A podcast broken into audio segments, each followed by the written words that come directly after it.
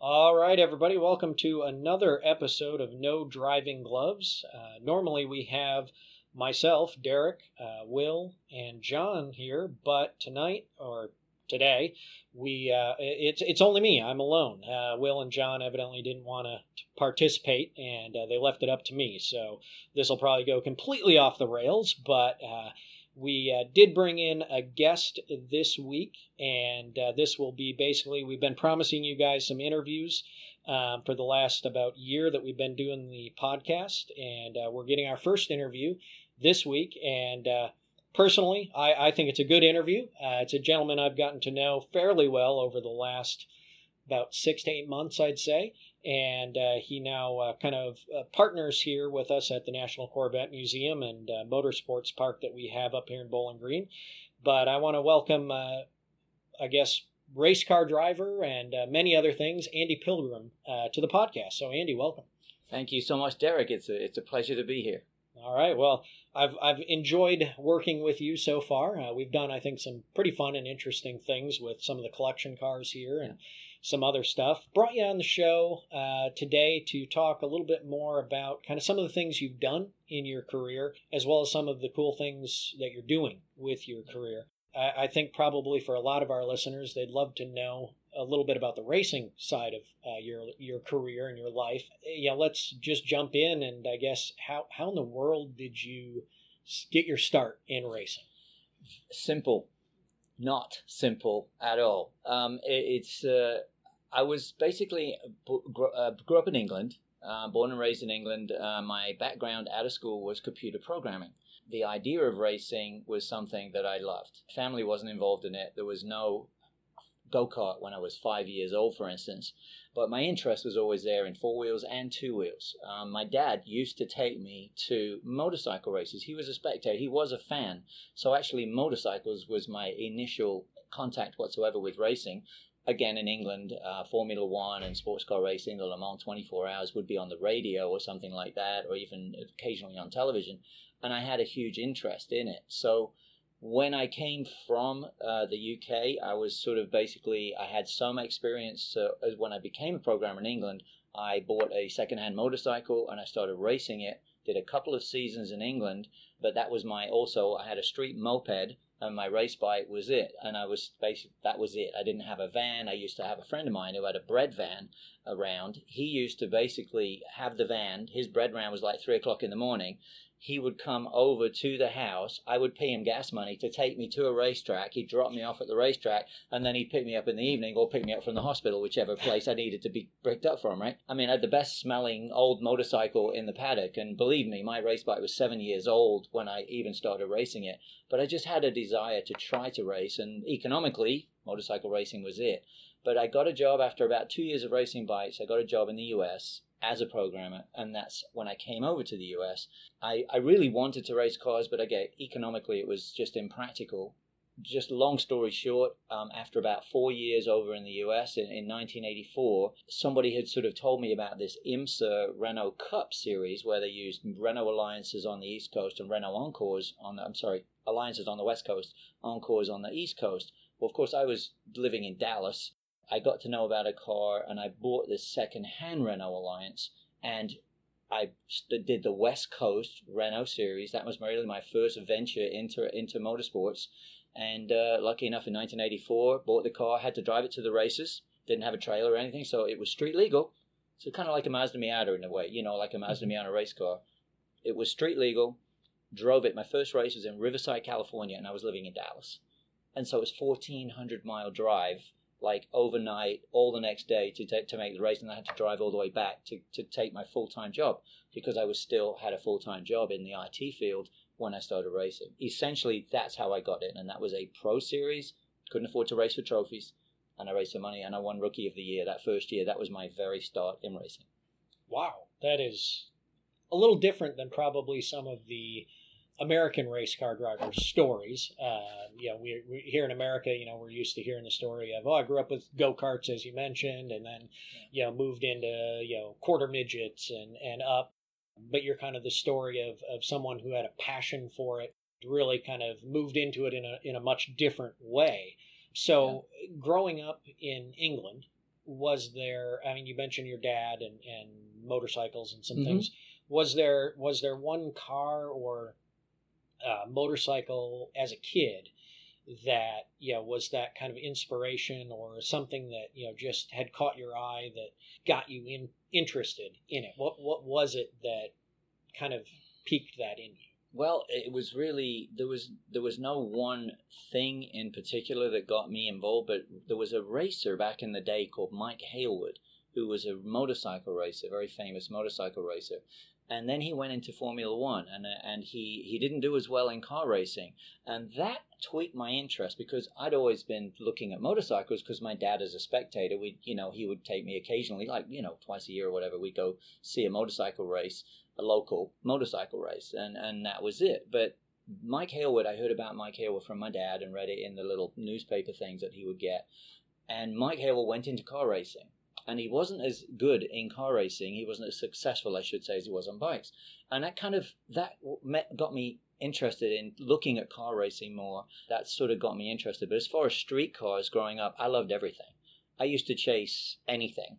Um, you know, when I was a little kid, I just I could name just about every car. You know, in the old days, you'd have mum and dad in the front, and I would be standing between them. No safety belts, right? You're five, six years old, so I could see out the window, and I'd learned all the names of cars. But Aston Martin, and when I was like in my early teens, somebody came to me, uh, came to the house who was a friend of mom and dad, and he was kind of a he was a hot rod type enthusiast, did a bit of drag racing, and he and he had a it was a C3 Corvette. And he came to the house with this Corvette. I had never seen anything like it in my life. And that made a huge impression. So early on, I was aware of the Corvette, even though they were so rare in England. And seeing that C3 Corvette was, was and he took me around the block, you know, uh, I was just, you know, I asked him and he took me around the block just to have a drive in it. Him obviously driving me because I was young. yeah, I, I, wanted to steal it, but I couldn't reach the pedals, right? Uh, but he took me around the block, and that was uh, C3. So Aston Martins were like the James Bond car, right? And then it was this Corvette that came to the house. So it, it was it was interesting that that Corvette uh, was very early on and unusual in England. Yeah. Yeah, yeah. I was gonna say not a lot of not a lot of Corvettes running around. Oh, England. I never Yeah. saw any. When I saw that car, I thought it looked like a spaceship. I mean, if you think about the way this the C3 looks, I mean, it doesn't look like it didn't really look like anything else, uh, at least in my mind at that time. I mean, everything was kind of boxy. You know, even the Aston Martins were a beautiful car, but they, they were kind of boxy. But then you see this this C3 was like, you know, like a spaceship design in a way. Yeah, to my Yeah. eyeballs back then. Yeah, Yeah, yeah. yeah, yeah. yeah. So that you know that kind of is a good segue into jumping into your racing career a little further up the road than the, the early Renault Cup days, and you would eventually wind up driving for Corvette Racing, Yes. um, for Chevrolet, General Motors. What was your time like? I mean, what when when you were with Corvette Racing? I mean, Yeah. you know, just kind of, I mean, the team atmosphere. I mean, the cars. I Right. mean, what was? I mean, how did it feel being in Corvette racing it, and, was and great. being there? Well, the the initial sort of taste of factory racing started actually with Pontiac, which of course we know is no longer with us, if you like. Uh, and then I had some uh, with Porsche, you know, ideas of factory, not like full factory, but I was in factory teams, not as a full factory driver or anything, but I was asked to drive some of the factory cars in the in the mid uh, mid late and early '90s up to the mid late '90s, and you got to meet some of these factory guys. And Gary Claudio, actually one of the guys at General Motors, was the one that sort of I think put my name forward. Doug Fehan, Corvette Racing, and I got a call. And the first year, he said, you know, we're only going to be looking at the endurance races like um, the Daytona, Sebring, Petit Le Mans for the first year. So we understand you've got other racing stuff. If you can't do it, fine, but we'd like you to consider it. And I was like, oh yeah, I'd love to do it because this was like a full on race contract with a factory team. And it was like, this is, I mean, it's what you dream about as a sports car racer. I mean, you know, we can't go into Formula One. I was, I was 27 years old when I even started racing. So for a factory team to call me when I'm like almost 40 years old and say, you know, we've got a, we've got a basically an, an, an opportunity for you here, it was, it was amazing. Even though it was initially in '99 only uh, the three endurance races, and then you know it went on from there. Obviously, it always felt like home. Gary Pratt and the engineers there. That was initially quite small operation. Doug Fehan, uh, one of the funniest guys I've ever met, and also really straightforward guy. You know, very honest, very open. Sometimes in factory racing, it's not like that. Doug will tell you basically exactly what the story is, and I like that. I'm not good on the politics so much in the sense I'm not, not good at it necessarily, but I don't particularly care for it. I much prefer to know the, the, the exactly what the deal is. And um, between Doug and Gary Pratt and Robin Pratt, his wife, who was the team mom, you know, it was uh, quite small to start with. And of course, Ron Fellows and Chris Kneifel early on, and John Heinricy was part of it very initially. And then it just matured, you know, through uh, for me up until uh, like five years with Corvette. Absolutely wonderful experience. And of course, the C5R was just a monster you know, being involved in Corvette, going back to racing at Le Mans, fantastic. I'd already been there with Porsche, but this was, you know, Corvette, and it was a, in a long time and a factory proper deal. It was amazing. It was amazing, amazing, amazing time. Great, great racing memories. Fantastic, and and you're not just saying that because you, you work here at the museum, right? no, no, and, and you know it's yeah, it's very, very easy. No, I can also talk about you know Porsche GT ones being an amazing car, and the and the, the C5R because there's so many great race cars that I've been fortunate, and then the Cadillacs going into that. But no, seriously, in those five years, a wonderful, wonderful time, amazing time, a great opportunity. You know, I have to deliver when you're in a factory team. You have to deliver, great opportunity is one thing, but then to be there longevity wise and then get asked to go into the Cadillac program from the Corvette program, things like that, and then to see what the Corvette programs become over the years and the success, you know, to be, to know that I was part a small part of that at the beginning uh, is well, it's very special. It's very special, you know. Understanding how I got into racing, I think, makes it more special, you know, because I didn't have the money. I mean, I had to beg, borrow, and to get that second-hand race car, drive it to the racetrack. I think when you come up that way, and, this is nothing against people that have you know the, the the means to do it differently, but I'm just saying in my case anyway, coming up that way, the appreciation of any time I get in any vehicle, it's special. I try to take care of it because I remember how difficult it was to find the money to repair stuff. And so I think that's gone through and just I really have a genuine appreciation of any of the opportunities I've had. And I think Corvette racing, uh, without doubt, is absolutely one of the very, you know, most important opportunities I ever got in racing. Yeah. And, eh, you know, during that time in Corvette racing, I mean, you guys, there was a lot of progress in Corvette racing, you know, getting back into the game, you know, as a factory back team, getting into some of the major races, winning some extremely important races, bringing in some extremely well known drivers in, into the team as well. And I know you had some you had the the opportunity and, and pleasure, I'm sure, of being part of the team when Dale Earnhardt uh, Senior and Junior were driving. Had that experience, and I believe you got you got to know him fairly yes. fairly well. Yes. Um, so you know, and I, I think anybody that's uh, a fan of any type of racing, everybody pretty much knows the name Dale Earnhardt. I mean, he was a bigger than life character in racing and, and did a lot for the sport of racing while he was in it. You know, just uh, you know, briefly, what I mean, what were your experiences with him? What was your impression of the man? And and of course, you know, we lost him tragically. Yeah. You know, just just some of that time with Corvette racing that you got to experience. Absolutely. My first understanding or no, my first sort of connection with Dale goes back to uh, October 2000 and Petit Le Mans. Uh, the 10 hour race there ended up with a what you know people term the, the pilgrim pass uh, with you know a lap or two to go before the end of a 10 hour race i made a pass on the world champion viper and we ended up winning Petit Le Mans, and that was the first big win, if you want to call one of the majors. Uh, that was our first majors. It was our second Corvette win and the first one. That pass was on RPM tonight as the pass of the week. I didn't know that because I was either traveling or whatever and I got a, uh, I got home and believe we did have emails back then, and I was answering emails on a Monday on the uh, on the Tuesday morning. I think after the race, I was back home, and it was on Tuesday morning. I got a FedEx package, and in the FedEx package, it basically had a letter. And I thought, I actually opened it, and I thought Dale Earnhardt Incorporated. I thought it was a catalog or something. I had no idea, and it was a letter from Dale uh, basically saying, you know, wow, man, that was some pass you made on that Viper. Uh, that pass is exactly why I want you as my teammate for the next year's 2001 uh, Daytona 24 Hours. and uh, you know, uh, look forward to seeing you up here in a few weeks. I, am on. This is all unknown to me, and you sincerely, Dale Earnhardt. And I'm looking at the letter. I'm like, oh my goodness, what is going on? Because I hadn't heard any rumors that they might want to drive Corvette. I'd heard nothing. So I call Gary Claudio, who was the manager at that point. So Gary, I just got this letter from Dale Earnhardt. This is unbelievable. And he's like, oh, that's why he called our office looking for your address. We didn't know. Oh, well, listen, Andy, uh, you can't say anything to anybody. We're going to announce this in three weeks. I said, I said, come on, man, three. He said, Andy, three weeks, three weeks. Just, you can't say a word.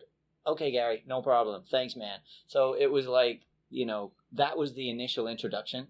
And I didn't say anything. And then we went to North Carolina and just to, again, if this is going on too long, Derek, you just tell me, mate. But there's just one little story when I first met Dale. He won Talladega. This was like, uh, you know, in probably November or late, late October. So it would have been probably late October. He'd won Talladega, and this was a Monday morning. And we, Gary Claudio said, You and I are going up to meet Dale and Dale Jr., because they're going to be both driving in the car. I said, okay, fine. So we're sitting. I literally must have been hundred reporters because there was going to be the Camaro, the Dale Earnhardt Camaro edition, uh, Dale Earnhardt Edition Camaro, I should say. And then our race car was sort of covered up. Both were covered up, and it was going to be a double, you know, announcement thing. I was there with Gary at the back of the room, and I'm, I was telling you, there was hundred media. There were probably twenty TV cameras in the back of the room. It was crazy. So I'm sitting there with Gary, and I'm like, Gary, this is this is huge. And he said, oh yeah, oh yeah. You know, Gary's seen it all before, but I'm like, my eyeballs were three feet wide, you know. So suddenly at the front, somebody comes from the front. You know, we were at the back and it was the front, kind of from the wrong side. The doors I thought were behind us, but somebody came from behind the back, and uh, it was Dale. And all the reporters just started like, you know, wasps around a nest, right? In, and he and all I heard was, "Where's Andy? Is Andy? Where's Andy Pilgrim? Where's Andy?" Like this, and he just said Andy. Excuse me. He just said Andy. Where's Andy? And Gary's like elbowing me because he said, "That's you, you idiot," because he didn't say Pilgrim. He said Andy, and I, I, was, I didn't know. I thought his manager's name's Andy. I didn't know. So he said, and I, and I walked towards him. The sort of the seas parted, the reporters parted, you know, and Dale's coming out with a big smile on his face, big handshake, and, and he just shakes my hand, and, and I said, Dale, it's so nice to meet you. He said, Andy, so good, man man, that was some pass you made on that Viper two or three weeks ago. I said, well, you did pretty good at Talladega yesterday. And I was like, he said, like, I don't want to talk about that. He said, that Viper. And then he basically put his arm around me and he talks to this whole load of reporters there and he says, did you, do you guys know who this is? And I'm thinking, I'm in Mooresville, North Carolina. There is no living cell in this, you know, that knows who Andy Pilgrim, the sports car driver is. Come on. Luckily, one reporter says that that Andy Pilgrim, and uh, he he says, "Yeah. Did you guys see the pass this guy made on those Vipers to this whole group of reporters?" And I'm thinking, I got Dale Earnhardt as a PR guy. This is just crazy. So that was the initial meeting. I mean, he was just the nicest, just most humble person, and uh, he was just so inclusive and everything else. And it just went from there. And we just we just, I've got so many Dale stories that we could go on for hours. But over the next five months, essentially, Dale and I got to know each other as friends, uh, just just uh, talking on the phone or, or traveling with him one on one in places, just to, to do with the Corvette race program, trying to help him out, try and help him and Dale Jr. as well, because Junior was there. And also, you know, we, we did the first test at Sebring together, the stories from that and other places, and going up to Pratt Miller together over the time. And then, of course, the race weekend. And also, uh, me talking to him about Kelly Collins, my regular teammate, and I, I advised Dale. I said, Dale, this race could be wet. It could be. We need probably need four people. Dale Junior's not had any time really on these kind of cars or anything else.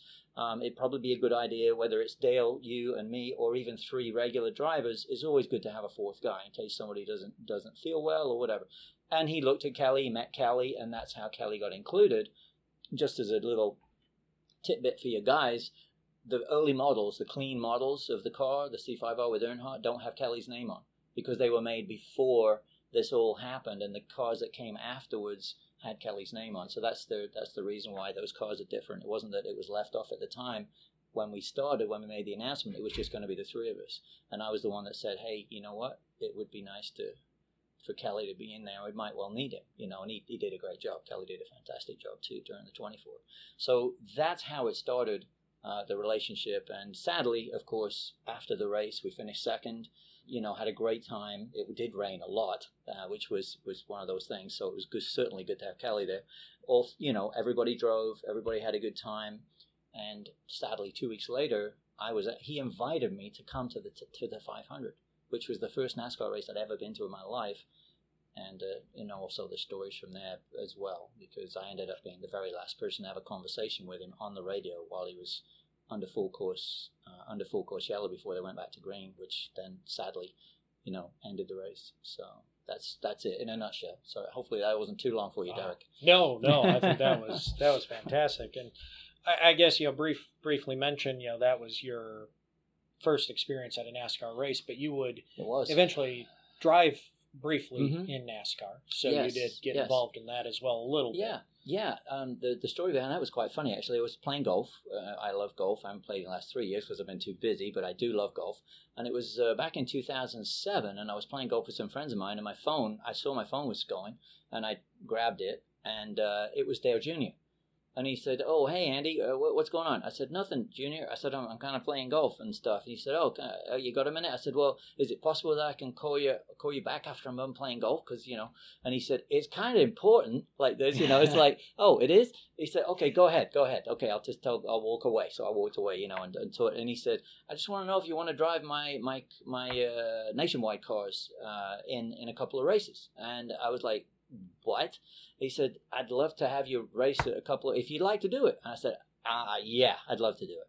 So that was 2007 in the Navy car, and uh, he set that up, and he said it was something. He he said that it's something that him and his dad had talked about, or he'd heard his dad talk about, and he wanted to make it happen. I thought it was amazing. It was a, just an amazing gesture on his part, and uh, I had a wonderful time. And that was those two races, and then I did do a Sprint Cup race in 2011 with uh, the Mi- Whitney Motorsports guys out of um, out of Michigan.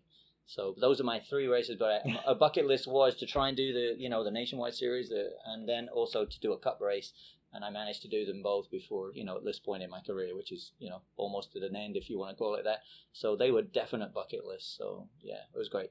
those of us that you know are in this um, fortunate to be in this career in some Mhm. way of being around automobiles yeah i've had the fortune to be around a lot of different race cars in in the museum Mhm. world um, and running you know over at goodwood things like that a lot of people you know you hear it from different racers you hear from different people that have been around them nascars are a completely different beast Yes. I mean, your your thoughts on that? I mean, going from something like a C5R into uh, an American, you know, Yeah. muscle bound, Yeah. big engine NASCAR.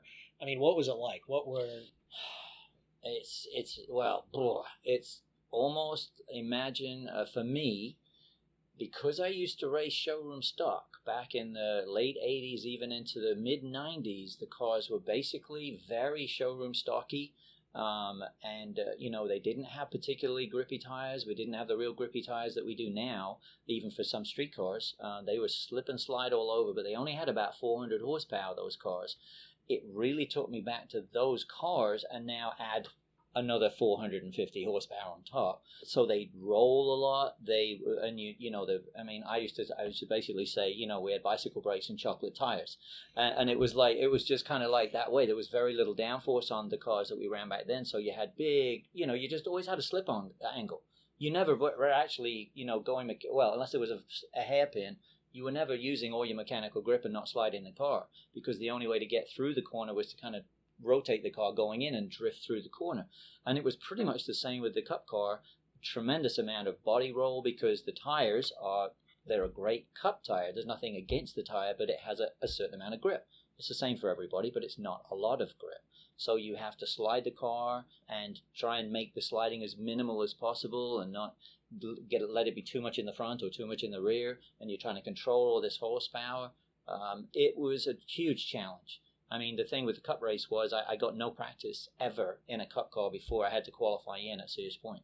And it was one of those races at, at Sonoma where, um, you know, I had to qualify in. And I qualified in as the last person to qualify in, and I had to fight to get in, but I had no practice at all. I don't know if anyone's actually had to qualify into a NASCAR Cup race and actually never, ever, ever sat in the car and ran it before they had to run, and then lose an hour of their only practice session, which was an hour and a half with a with a differential problem. And so I basically had 20 minutes in the car before I had to qualify. and that was something. That was like used every ounce of my experience, plus calls to Ron Fellows and Jan Magnussen to say, "Hey guys, uh, I've had minimal time," and that was, and I won't say what Jan said, but he basically said, um, "Yeah, you're probably not going to qualify in." Uh, he said, "But let's let me ha- let me try and help you," and he did. Ron and Ron and Jan helped me out with some advice, and I just had to execute, and I managed it. So great memories of those those races as well. But the cars are just old school, man. To answer your question, old school with no sway bars. It feels like rolling all over the place, insane amount of power, and uh, like I say, brakes, you know, off a bicycle and chocolate tires. Uh, but it was fun, fun, fun, man. Yeah, if I if I had just had like you know a career in like Formula cars or something or IndyCar and then tried to do that, I think without any practice at all, I think it would have been impossible. But I just kind of I went deep in the to the sense of trying to remember exactly the quick way to drive those cars with minimal amounts of grip, and that's what it was, you know. And I just managed to squeak in, and we finished. We finished on the lead lap and had a good run.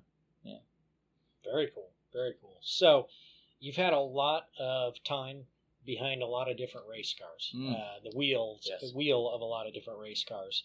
Um, so and and knowing about your career and some of the things you've done and and some of the videos that are out there that you've done, you've you've spent a lot of time behind the wheel of production cars. You know, doing evaluations, track testing for different magazines that you Yes. write for what personal car do you own or what personal car would you maybe choose out of everything that you kind of now know about cars? Why would that like why would that be? Why you know what from your experience as a race car driver Yeah. leads you to make the choices that uh, you make today in, in a personal car? Well, I have an interesting eclectic taste for cars. I can't collect cars. It's not one, I don't have the space for it, and two, you know, you've got to have kind of a lot of money to do that. So I go through cars fairly quickly. I had you know Corvettes to Porsche GT3s to 4Runners to um, you know Honda Civic Type R, which is actually what I'm driving around at the moment in is a Honda Civic Type R. Um, you know, it's got more room in it than an SUV, and it's fantastic. You know, just it's a great street car. Manual transmission. You know, I'm I'm fine if it's an automatic or a double clutch. I have a I just have a really eclectic and you know I actually liked the Pontiac Aztek. And that's something that my editor of Automobile magazine thinks I'm a complete moron for. But I I just I just thought they were great because they were so different. And uh, so I I enjoy all kinds of different cars all kinds of different cars Derek. Uh, yeah just have Yeah. a just just general interest of cars.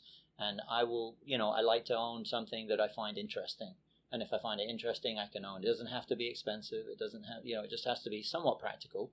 I'm a practical kind of person, and I'm a big motorcycle guy. So when I look at the acceleration performance of the motorcycles um, that I that I have or I have owned, um, when you're talking about acceleration and things like that, the motorcycles are ridiculously fast. And so the cars for me, I love the handling, love the good braking, and virtually everybody these days is making some good stuff. You know, there's there's everybody, whether it's GM, Ford, to the Japanese companies, to the to the German companies, to the international Volvo, and anyone else. There's really not many bad cars out there now, so pretty much take your pick. So it's fun writing for the magazine, especially like we've got our Automobile All Stars thing coming up, and you do track testing and street testing on 28 different cars, and it's like so I get to sample all this good stuff. So just very very fortunate to have driven so many cars and can continue to do so. So it's almost irrelevant what I have in my garage. But at the moment, it's a Honda Civic Type R, so I get to drive so much different stuff. It's it, I feel very fortunate in that sense. Yeah. yeah yeah you're uh, uh, probably a little bit like uh, one of our hosts on the show john viviani from the, the Mhm. barber museum hmm uh, he seems to be buying a, a new car and, and talks about it on most episodes hmm uh, about every month. Yeah. he'll, he'll Oh, go gosh, through car, and I mean he goes I'm from not quite everything. I'm not quite that uh, lucky, but no, Yeah. I'll go through a few. Yeah, definitely, definitely once a year. I'll, I'll probably change cars once a year. Yeah. yeah, he's got. I mean, he goes from you know a, a Ford Taurus SHO to you know Yeah. he's got a, a the new um, Ford Transit Connect that he Yeah. drives around. I mean, just Yeah, and, good- and that's the way I think Yeah. all of us are that are in Yeah. this this car hobby. You know, we Yeah. we love cars, and if we have the chance to drive something Yeah. different and unique, we're going to take it.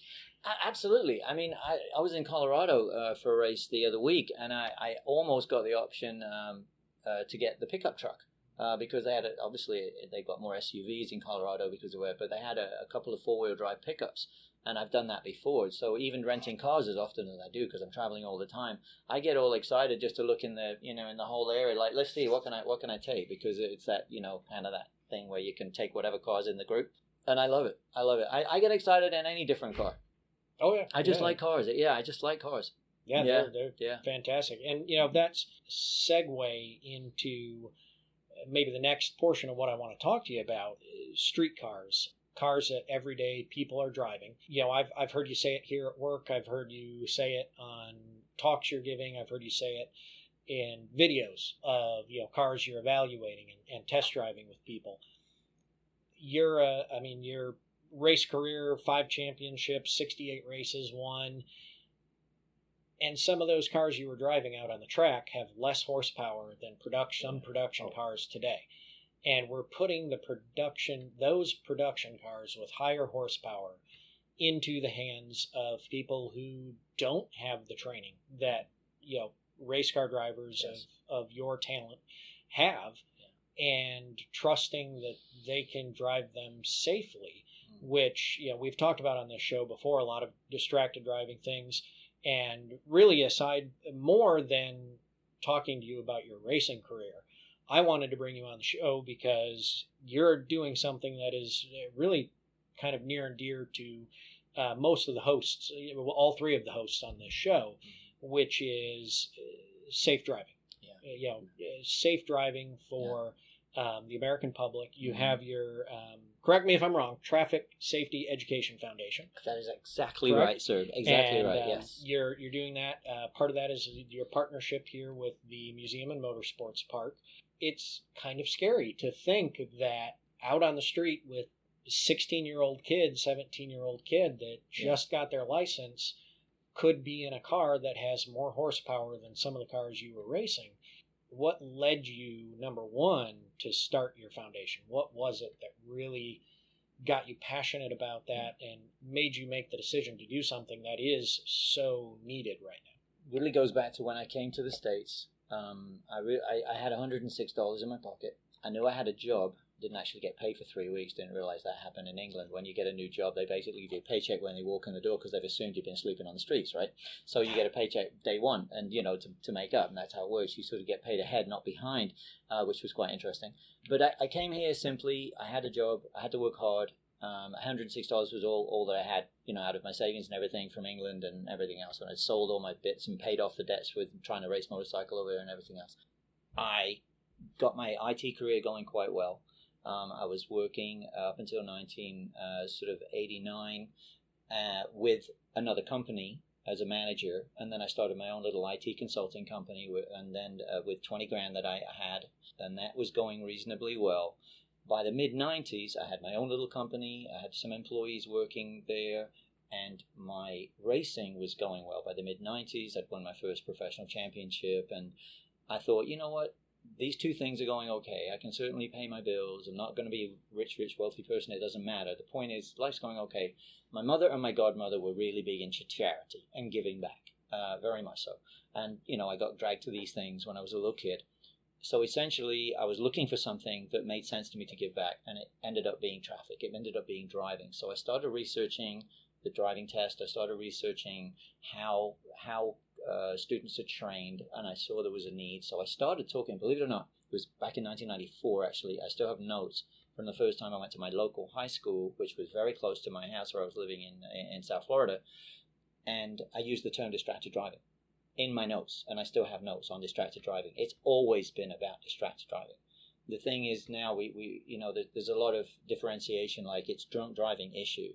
There's a lot of people that go have a couple of beers, three beers every Friday, and I'm not saying they should ever drive if they do that. But the fact of the matter is they've been doing the same thing for 20 years, and then they also now they're using their phone on the way home, and that's a problem because they're they may not be quite they're not impaired to the point that they can't necessarily drive themselves home because they've done it for 20 years but now they're also trying to use the smartphone because there's nobody out there in the US now that doesn't have one who wants one. And you know there's other things like if you're if you're taking your prescription medications then you were concentrating on trying to drive because you know you're probably impaired slightly but you're also trying to use your smartphone. And this is the biggest problem now. We have these combinations of distracted driving which pigeonholed into a drunk driving issue, well, yes, the person may have been over the limit, but if they crash while using their phone, it's a distracted driving crash. It's not just a drunk driving crash. There's nowhere in the statistics to put both. So, distracted driving has always been an issue that I've been talking about. And nowadays, with the fact that at the end of 2014, we reached this full saturation of smartphones, as a person of mine, a friend of mine at Verizon Wireless said, I had no idea what full saturation was. They said, oh, at the end of 14, everybody who wanted a smartphone had one, which was around 200 million. And since then, they've been fighting over each other's territory from that point. It's very interesting that at the end of 2014 through 15, 16, 17, we've had the fastest increase in fatalities and injuries that we've had in over 60, 60 years. And we are the we have the fastest worst increase, the largest percentage increase in fatalities and injuries in the world in the last three or four years in the world. And Derek, that's just something that it, it, it always felt to me that I should be in traffic safety. So I've made a tremendous number of educational videos uh, for people to use, for parents to use. But it essentially comes down to the fact that in the US, we don't have a driving test, which is very difficult. Other countries have an extraordinarily difficult driving test. It makes it you a much better driver. But the test itself is very, very difficult. Our test is easy. Over half the drivers that get a new license in the United States never get any structured driver education. So we have basic issues with the test itself. And then for me, we have the parent problem, which is, in a sense, when you've got a 15 year old now, and I, I just was in Illinois, I was 400 uh, students, and I was talking to them for 45 minutes. A great bunch of kids that really kept their attention. You know, they gave me their attention very, very well for 45 minutes.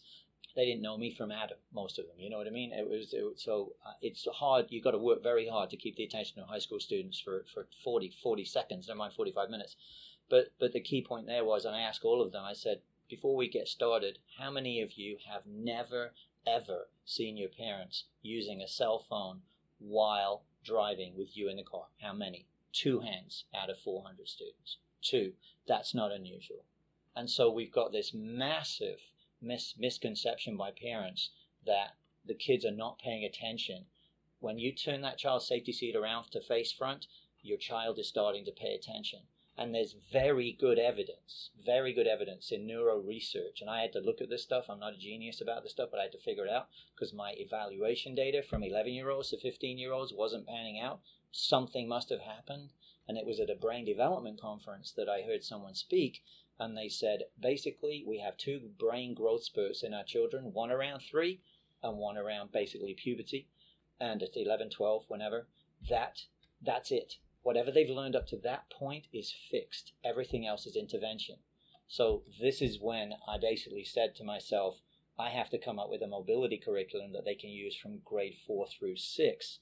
And that's what I've done. So a lot of my educational materials are being used and utilized, but you have to do the research but we have an incredibly unique problem in the United States. It really is. There's no way with the newness of our vehicles, with the kind of roads we've got. Yes, we've got potholes in some of the states. We know about the infrastructure, but compare it to most of the other countries out there that are better than us in the last four years or three years as far as keeping their fatalities down because they have a much harder driving test.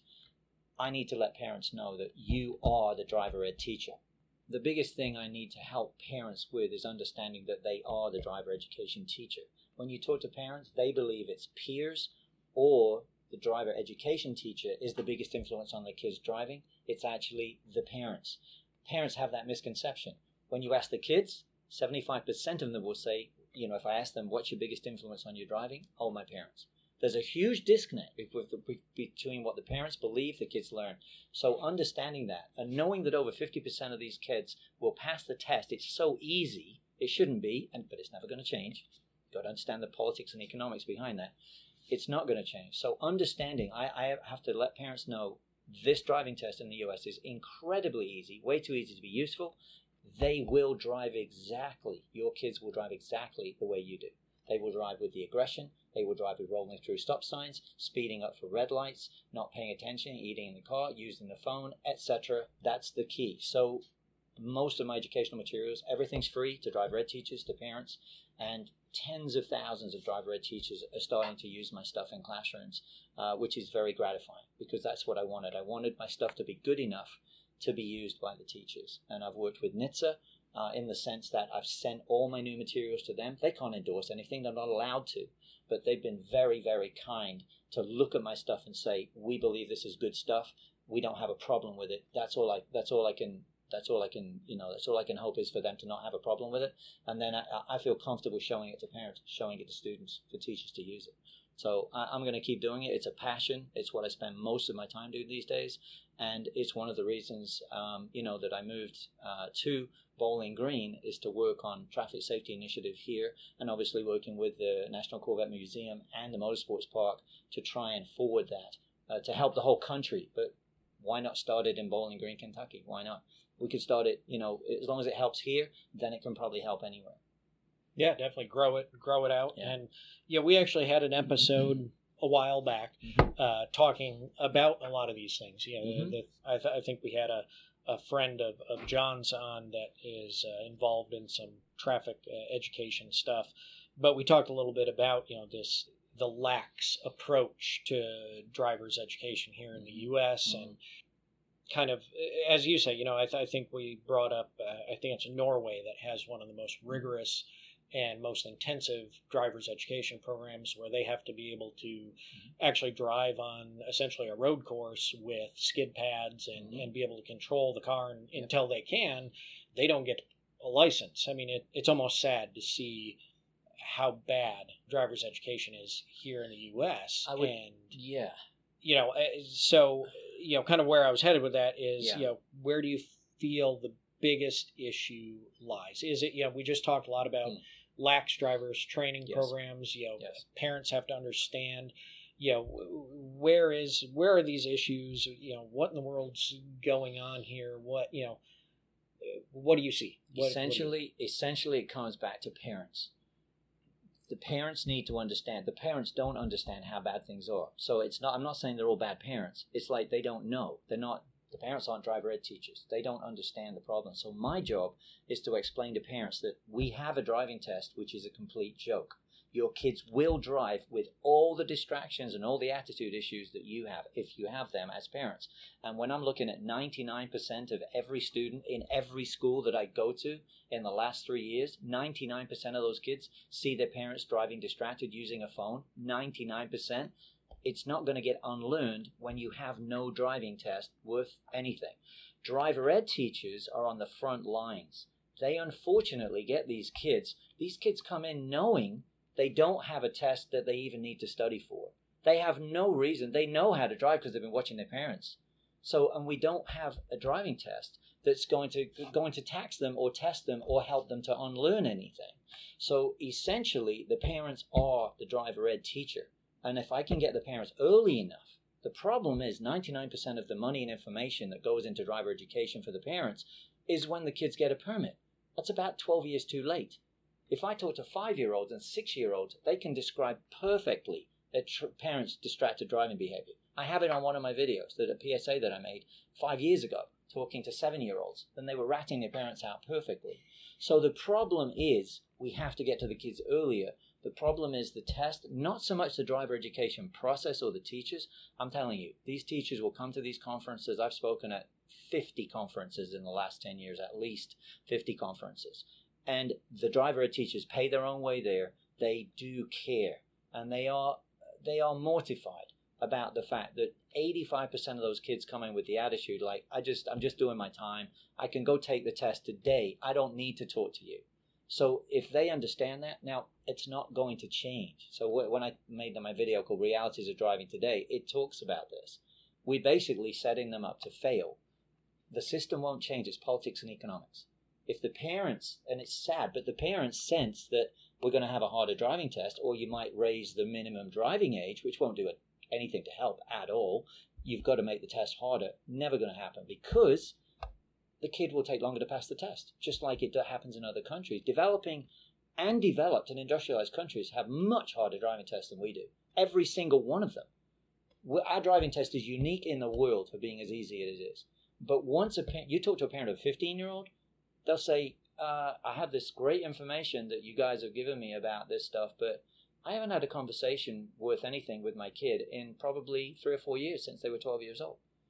And that's the truth. So if you have that issue, that disconnect, it's very difficult to have the kids understand. So I have to help the parents understand that they need to, they, they are the ones that can change this.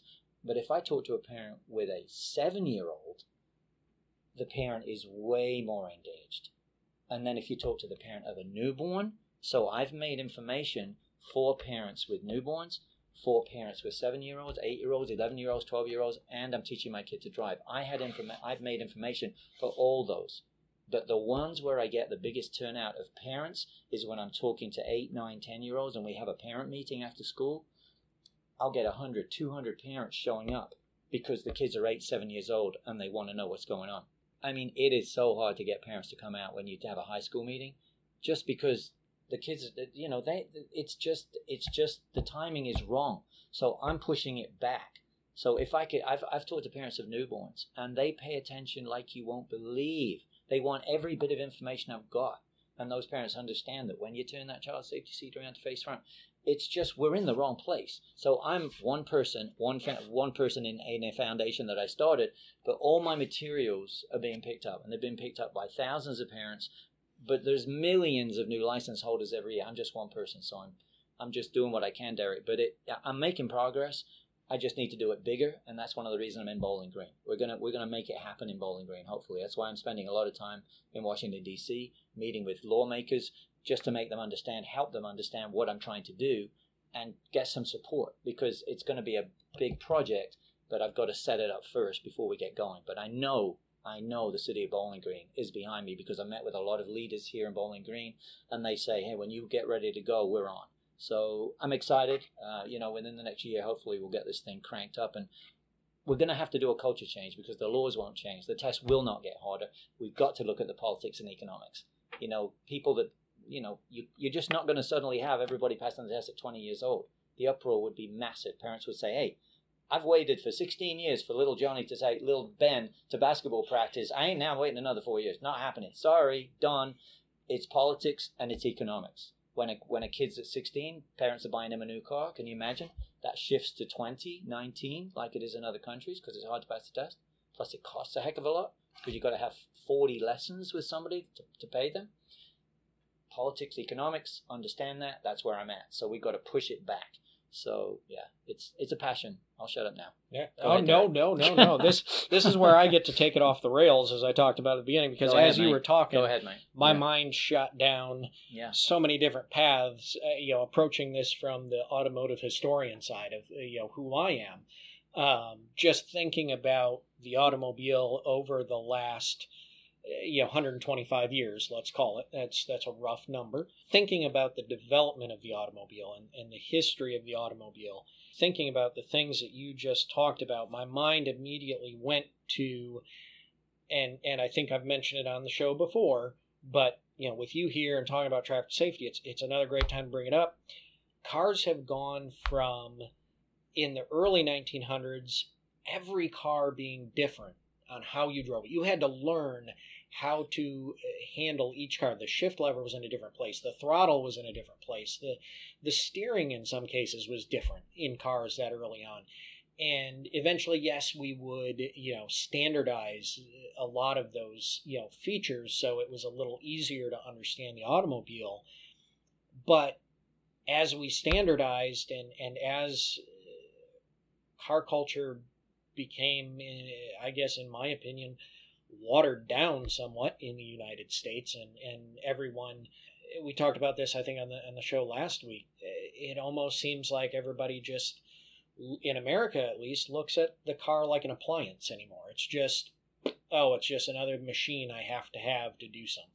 In my opinion, again, and, and we've lost that art of driving. We, we have truly lost driving and what the definition of driving is because you no longer have to shift the car. You no longer have to understand what the controls do. Mm-hmm. You never have to, you don't have to understand those things anymore. And anymore, uh, you know, I think I mentioned it on the show before. We're we're guiding a, a basically a deadly object down the road, hoping we don't hit something. I think you have different terminology for it. But does that play into a factor here? Does all of these improvements, I'm doing air quotes here for, you know, all the folks out listening, in the automobile like automatic transmissions, hands-free devices like Bluetooth, all these things that are supposed to improve our driving skills. And and we've even talked about the backup cameras and some of those safety feature lane change warning feature. What are your thoughts? Is that is that adding to the problem? Is that helping the problem? Is it a mixture? Like what what's going on with this technology that we see change over the history of the automobile you know have we hurt the safe driving and now we're trying to correct that with some of the things we're adding or what what do you see what do you what do you think First of all, I agree. Uh, yes, we have heard it, but um, if you if you go back to the beginning, like you said, the cars were different and difficult to drive necessarily. You had a column shifter with a clutch. You had a you know on the floor, four on the floor type of shifter. Um, there were there were things that you needed to do. Then the cars had drum brakes. There was no ABS. There are certainly techniques and improvements that have helped with safety. Airbags, no doubt about it. ABS brakes, indubitably. Better tires better brakes, period. Of course, stability control. One of probably next to ABS, the most brilliant thing ever. People don't even realize how many times that thing saved. There are superb technological improvements. Uh, crash crash safety, uh, soft zones in the cars. Used to have, you know, the under dash was steel and would just rip people's legs apart when their legs went up underneath because it was just steel. That was terrible. Back in the 60s, 70s, the big, big cars there. So some improvements are, are brilliant then what what we've got sort of is the what I term enable to disable. And so the enabling of us not to have to worry about lane change. Um, we've got the beep or the vibrating seat or whatever that tells us that you know we're drifting out of our lane. So we have lane lane centering. Um, we have auto brake assist because Mercedes realized back in the 90s that people weren't really depressing the brake pedal to get the 100% out of the brake system, so they added to auto brake assist, which is which is useful. But it's also a problem if you know somebody's following behind a person with auto brake assist and they're tailgating. Auto brake assist works like the car just hit a brick wall.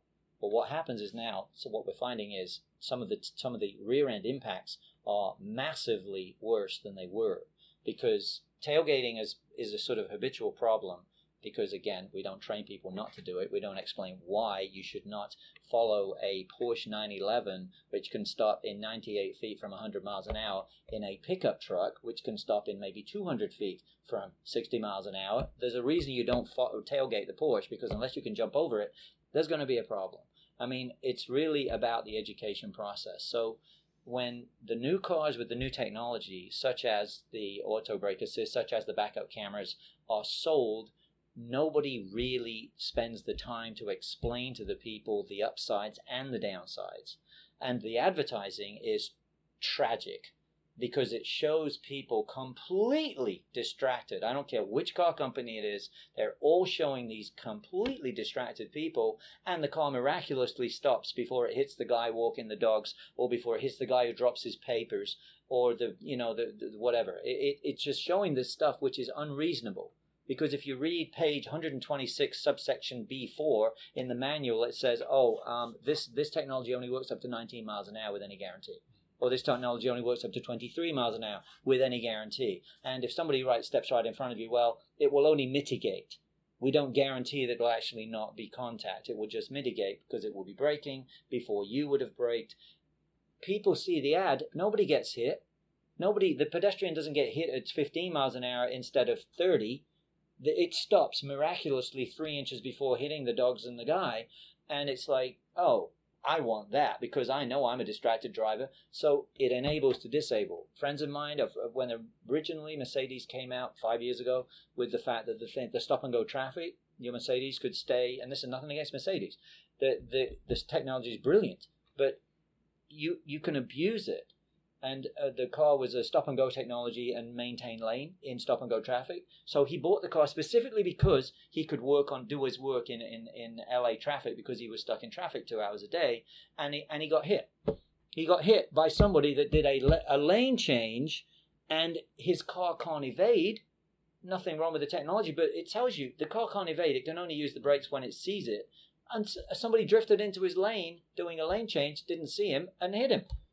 And I said, Well, dude, if you were actually paying attention, you would have seen the person and you either could have hit the horn or you could have braked or accelerated. Your car couldn't do that, could it? It was just ironic that he bought it to, to be distracted and then he got hit with someone doing a lane change because none of the new cars can evade. Their only mitigation is braking.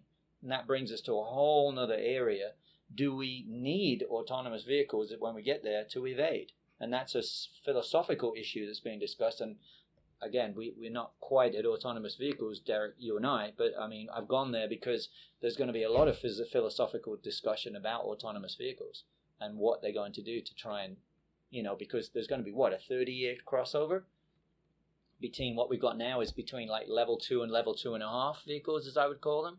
Uh, we're not even at level three, really. We're at level two, two and a half, with the car doing some self driving features. But oh, by the way, you have to pay 100% attention to take over when the car does when, when the car can't see the road or can't see the road markings or you know it starts raining or something and covers up the road markings. The car can't do that. I mean, I think it was a Ford executive. I can't remember his name. Uh, I read it, but he said he doesn't believe it's fair to essentially disable the driver with these self-driving functions and then expect them in a heartbeat to under, to look up and un- understand exactly what's going on and then make the right evasive move absolutely unfair. So some companies are aware of this and they're not throwing all this stuff into every vehicle uh, because they understand there's a real danger of disabling the driver and then having a problem which is happening all over. But we'll get more into whether these things can save lives yes. But at the moment, because of the crossover, next maybe 30 years plus, you're going to have guys, Derek, you love historic vehicles. You're going to be able to take your historic vehicle on the road with all the autonomous vehicles. But for the next 10, 20, 30 years, there's going to be half the vehicles are going to be driven by public and half of them are going to be, let's say, fully autonomous in 30 years, maybe. There's going to be that huge crossover. And that's happening now with the technology that's in the cars being abused by people not being explained how to use it, and we it's it's adding to the problem at the moment, which is why again people feel safe in these cars now being more distracted. And what's happened to the statistics? Eight thousand more people a year are getting killed in the U.S. Of course, we don't hear about it on the news, right? It's not newsworthy. No, eight thousand. I mean, if that was a war anywhere, that we were losing eight thousand young people who, uh, from our armed services in a conflict somewhere, eight thousand a year. You don't think that would be on the news?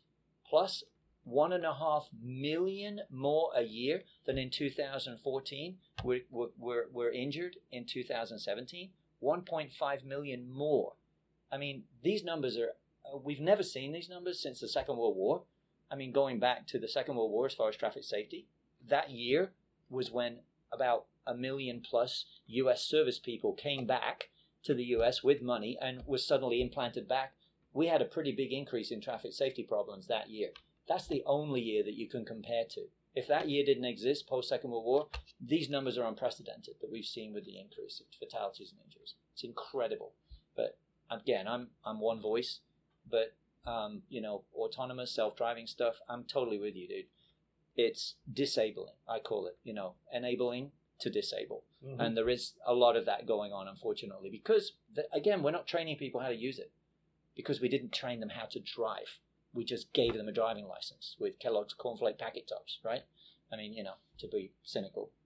yeah, no, I that and and I, you know, as I said, you know, on some of the shows we've talked about this before, we get pretty cynical. I mean, it's it's uh, you know, it's it's scary. I think mm. we're we're at a, a, scary time yeah. in automotive, uh, you know, uh, public safety, yeah. and uh, not a scary time, but a uh, interesting time in automotive technology development um, related to some of these things. Mm-hmm.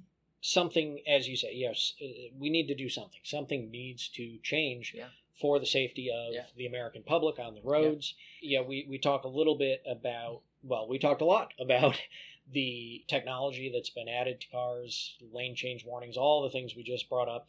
Love the enable to disable uh, kind of label on that. That's that's. I think I heard you mention it in one of your talks before, and Yeah. I probably didn't quite Mhm. click with me the way it did right now. So you you've got the Traffic Safety Foundation going. You're Mhm. you're hoping to get out to more and more schools across the U.S. Get out Parents. to more and more parents. Parents yeah, huge. yeah. Parents huge. Yeah. Parents Yeah. and you know and with those kids of all ages. That's right. the key. Yeah. Yep. How do you see your foundation evolving with some of the technology that's changing with the automobile and and you know some of your um, primary concerns that you address with it? Uh, do you do you see your foundation changing? Do you see you know in in some of the ways you need to eh, teach people about the distractions of driving? What are your kind of just your thoughts on what the future, not only maybe of your foundation looks like, um, drivers, but also drivers, you know, education, safety, and all of those things that go Right. behind that. What what just kind of speculation. I mean, we don't have yeah. to, you know. No, no, no. The, the, the, yes. Um, the infotainment system stuff that we have now, plus the technology, needs to be taught in the driver education cycle. But remember, uh, that's not being taught, and the states, uh, bless them, are trying their hardest to stay on top of this, but it is going at such a pace. Most states are way behind on this, uh, even if they're even addressing it. Because I was at a state conference uh, just yesterday and the day before, and um, the questions that came up, not from me, from the driver education teachers, is what do we do with the backup cameras? Because a lot of driver ed teachers are covering them up when they're doing the, the, the driving lessons because they want the kids to know what's what. And then uh, the state person there was asked, well, should we be doing it? Should we be covering up during the test? Should we not be covering up during the driving test? What should we do? There wasn't a good answer. There wasn't a good answer. And the, the answer for me is the technology is really useful, but it needs to be trained and in the curriculum that we use the technology along with the human aspect of looking, continuing to look. But they didn't have an answer, and that and that's nothing against the particular state, you know, which will remain nameless or whatever. It doesn't matter. The point is they are aware of the problem, but it's very hard to get curriculums redone to get this information out there. So for me, the fact that I am much more nimble on my education material, that's why driver educators are supplementing sometimes a curriculum that's two inches thick, and you get a kid for six hours on, on road and maybe 20, 25 hours in a classroom, of which most of it, you know, is, is difficult to say that you can't go through the curriculum. So what the teachers do, they pick and choose the bits that are going to help them pass the test, which is pretty obvious which bits doesn't take them long to do that. So they're looking for really good information to help these kids survive because that's what we have to do. So for me, I'm pretty much okay as far as my curriculum stuff. My stuff to get out there is okay, but I think the adaptation for the states and the test is going to be taking the good technology from the cars and explaining how we're supposed to help the kids learn. So at least in driver's education, they get an understanding of how to use the technology along with how to, to how to pass the test and have some test questions about it. But the biggest problem is if you go to like Vermont, which I've done quite a lot of work with Vermont and New Hampshire uh, for driver education, you go up there. I mean, the cars that the kids have in the high school are very old. There's not a lot of new cars, which so you don't have the technology. It's a huge problem. So you can't have one curriculum for you know uh, Vermont's you know or New Hampshire major cities, uh, Boston, Mass, and then you go to other parts of Massachusetts where it's basically much older vehicles in the high schools because it won't relate. Overall education is the human factor, and that's what we need to get to. The specifics about how to teach, if you just teach people to be aware and utilize your eyes, eye scanning, situational awareness, no matter what you're doing, whether it's looking for the other distracted driver coming into your driving space or whether it's when you're backing up out of a parking spot, you understand I cannot do it quickly. I have to basically make sure that I can see. These countermand the fact that you may have new technology that you're working around. So I think it's more important to for the states to do something to include how to deal with new technology if your if your student has a car with it, but a lot of your students at the moment don't have it And we have to remember that the high school students, the cars they use are their cars. It may be dad's hand me down pickup truck still in many, many states, which is nothing wrong with that. But that it may not even have ABS brakes.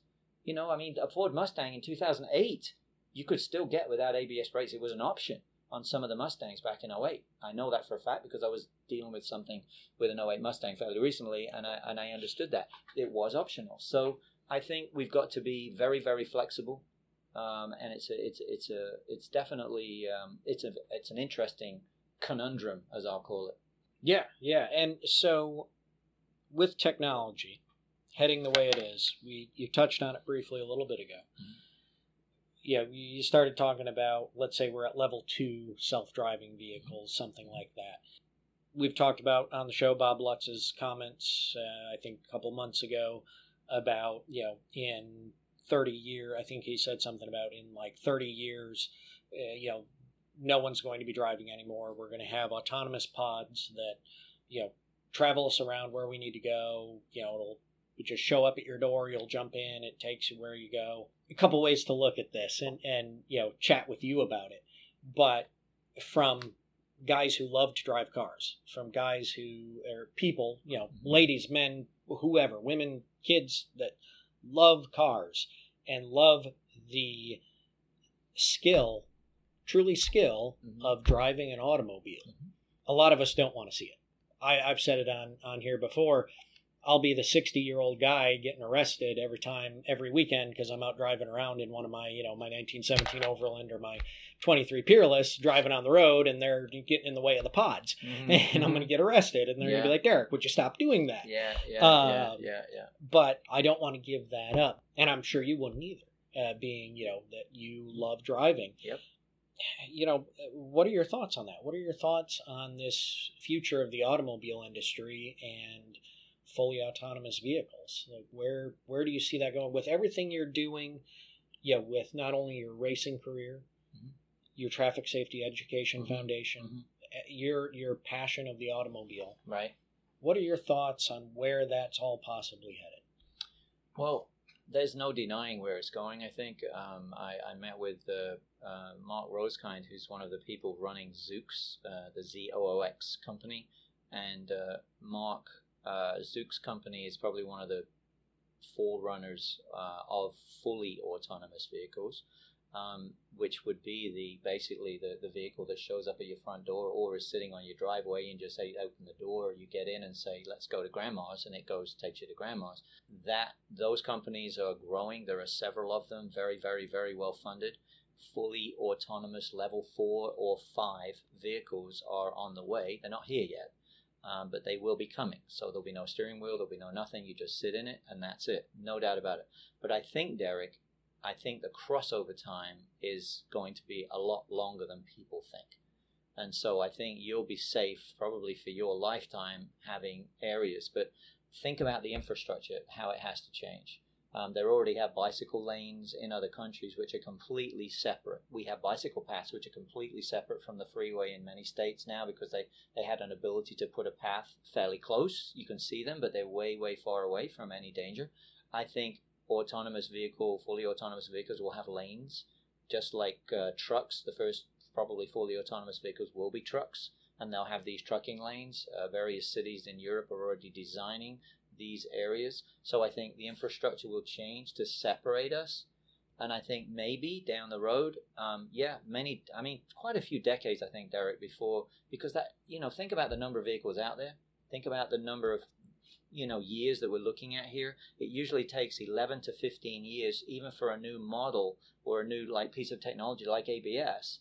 ABS, there's still 30% of vehicles out there don't have ABS. It's 30%. I mean, that's a lot. You'd imagine everything, but no, no. And, and as far as you know, traction uh, stability control has been since like 2011, 12. You know, it's still a lot of vehicles don't have that. So it takes about 15 years for this to start. Well, we don't even have autonomous vehicle one out there yet that's for sale.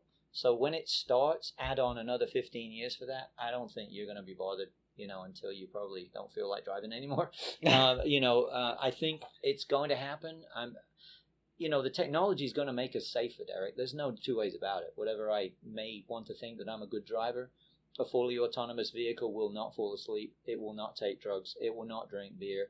It will not speed. It will do exactly what it's programmed to do, and it will probably not be able to evade either. Uh, and that's the problem with the crossover. So when you have the intermix of vehicles that basically can't evade, they can only brake to mitigate, that's going to be a problem. That's what happened with, uh, I think it was one of the Uber vehicles that ended up hitting something because somebody turned in front of it. All it could do was brake. You or I, potentially, if we were paying full attention, or some of the listeners, would have able to go left or right and maybe miss it. But the only mitigation it had was braking, and when it hit, it, it rolled onto its side. It wasn't like some major crash. But that's the problems that you're going to get.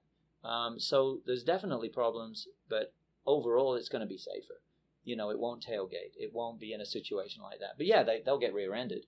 The Google cars have been rear-ended a bunch because you know they, they don't they not, they don't get distracted and they stop. And we know every vehicle behind it has that propensity to be distracted driver. I, I'm not worried about it because I probably am old enough not to worry about it.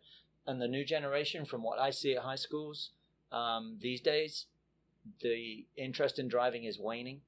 And I think, sadly, in a way, there's hope think about golf courses. You cannot get onto your high street and start smashing golf balls. You can't go into your local park and start smashing golf balls around, or in the dog park, you can't go smashing golf balls around.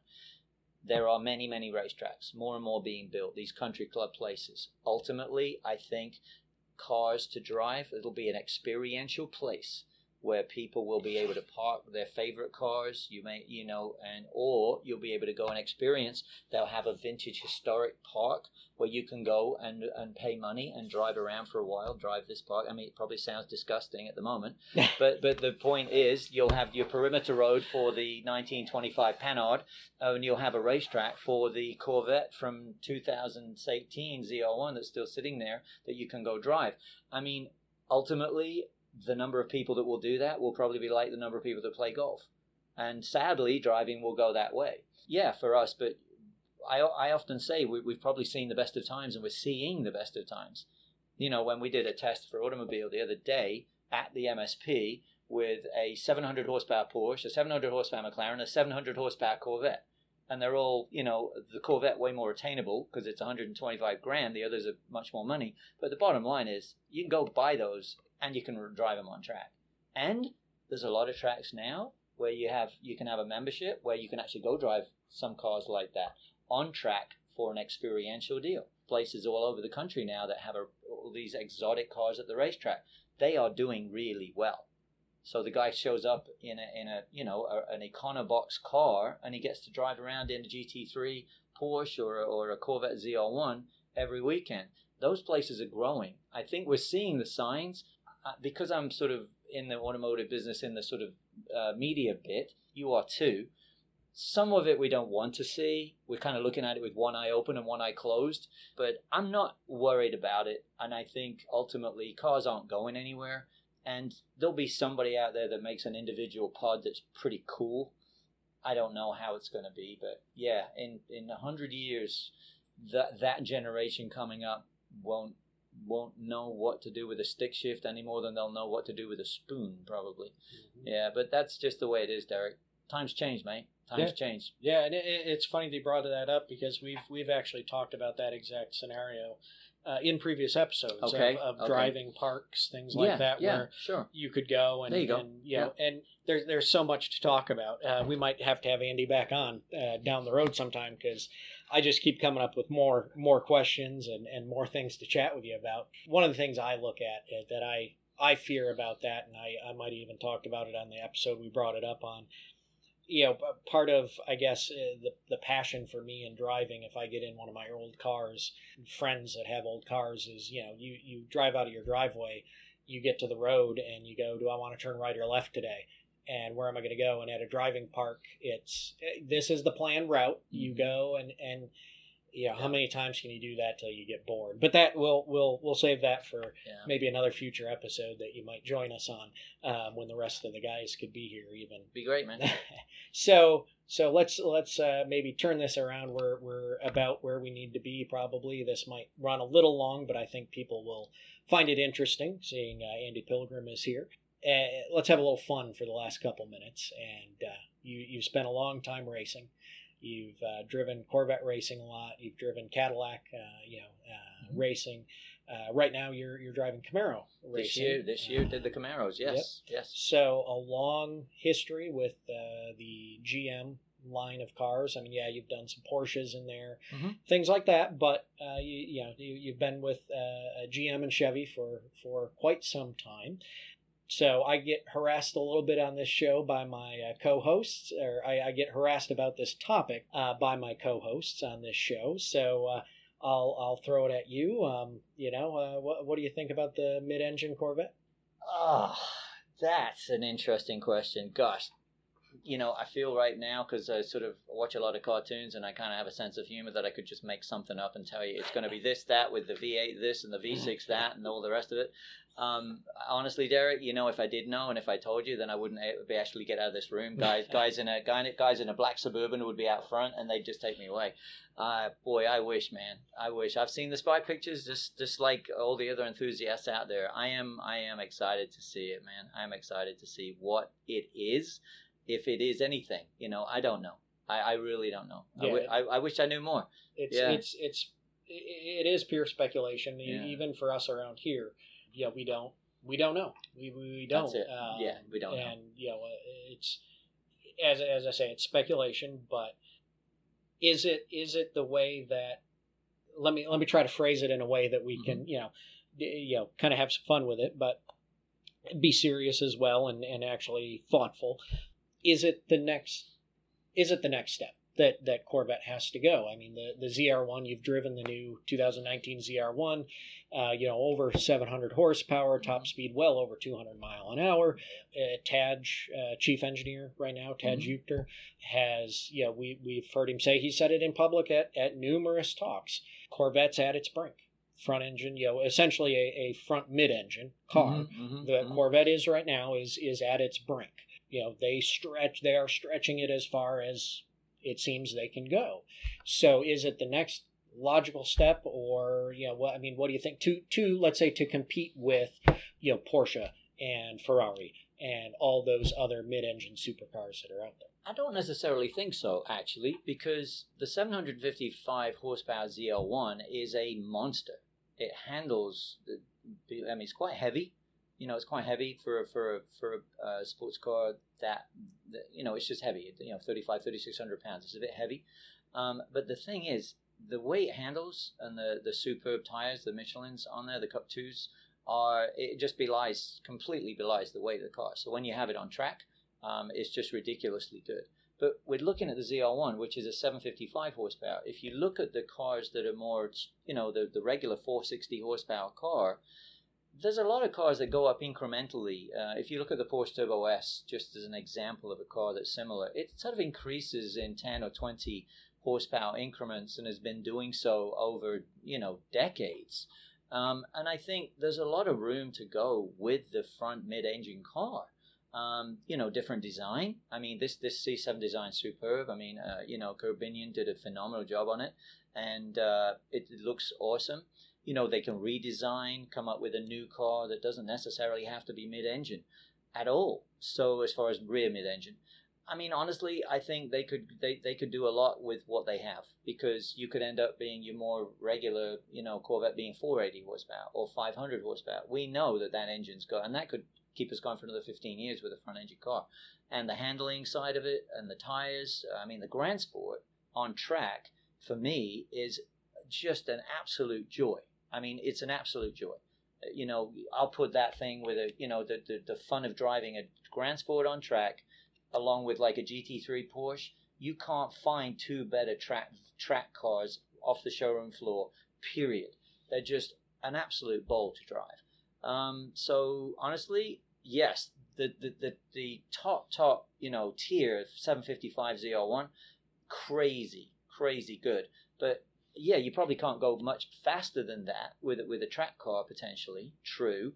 So if that's the goal of having the ultimate car, maybe then you're looking at a mid-engine car uh, potentially that could be better. But boy, it's hard to imagine you're going to just start with something that's going to be better than a ZL1. That's you know, but uh, I'm sure the engineers at Chevy could do it. uh, if they want to do. But I, I see I see potential all over for um, you know a little modification to what we have now, and maybe a redesign that's a that's a front car. So I don't you know, but for ultimate performance, um, yeah, mid-engine is probably if you're talking racetrack. Yeah, the mid-engine then probably makes more sense if you're going real performance on track. And sure, Corvette I think wants to be at the the, the thin part of the pyramid there at the very top, then maybe a mid-engine car is the way to go to get to that ultimate level and, and compete with the best. But look at the Porsche 911. Look at the fastest car around track at the moment, period, in any of the testing that's going on. It's a rear-engine 911 GT2 RS. It's a monster. You know, all the magazines that do their annual things, not our magazine because we don't concentrate on lap times too much, but all the other magazines have done their thing that do lap timey stuff. GT2 RS. Well, look where that engine is. It's still a 911 and it's still in the back. So I think it's not just a shoe in given that they have to go that way. No. And I'm not saying they won't. I'm just saying those guys can find more and more if they want. Yeah, it might cost a bit more. Might cost a bit more. They're going to have to go to some lightweight stuff and do some stuff. There. But, oh, I, I feel they could probably do it, yeah. Yeah, very cool. Very cool. Well, appreciate you uh, taking the time Andy to come on and and do an interview.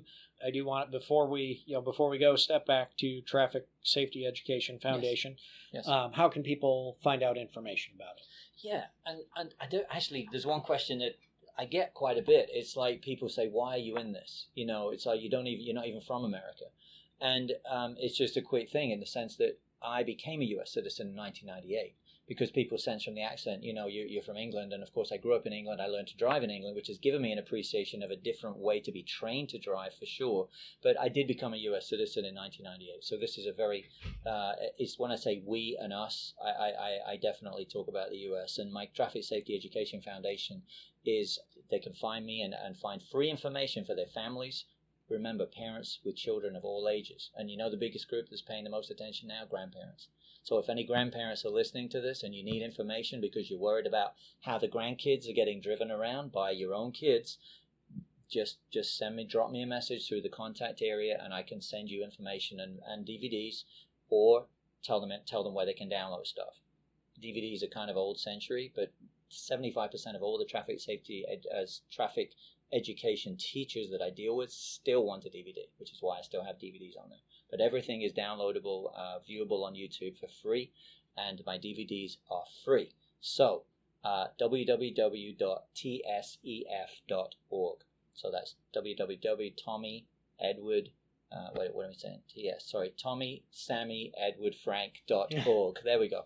Yeah, tsef.org. But thanks for thanks for that asking about that. That's no, very, very kind of you, Derek. Thanks. And, and, and, it's free stuff for families and, yeah. and teachers or uh, even students, of course. Yeah, free stuff. And, yeah. and also, I mean, if, if they want to learn more about Andy Pilgrim himself, I believe it's mm-hmm. andypilgrim.com. Yes, yes, there's yeah, that too. And there's, there's links there for oh, yeah. traffic safety as well. Yeah, there are. There's links there for traffic safety and also, you know, fun race videos, but the race videos as well. So, yeah. Yeah. Yeah, all kinds of fun stuff. Very cool. So thank you so and, much, Derek. Uh, it's been very hey, fun, man. We'll do it again. Uh, yeah, we'll have. And like I said, we got to get you back on when some of the other guys are here, so we can get a a full big conversation going on and, and get your thoughts on maybe some other uh, general automotive, you know, history and automotive uh, hobby type stuff that we all get into. So, uh, but I, I, like I say, I appreciate you taking the time, um, and we'll obviously put up uh, all the links on our uh, social media and our website. Uh, of course, listeners know, you know, uh, nodrivinggloves.com. You can find us on Facebook and Twitter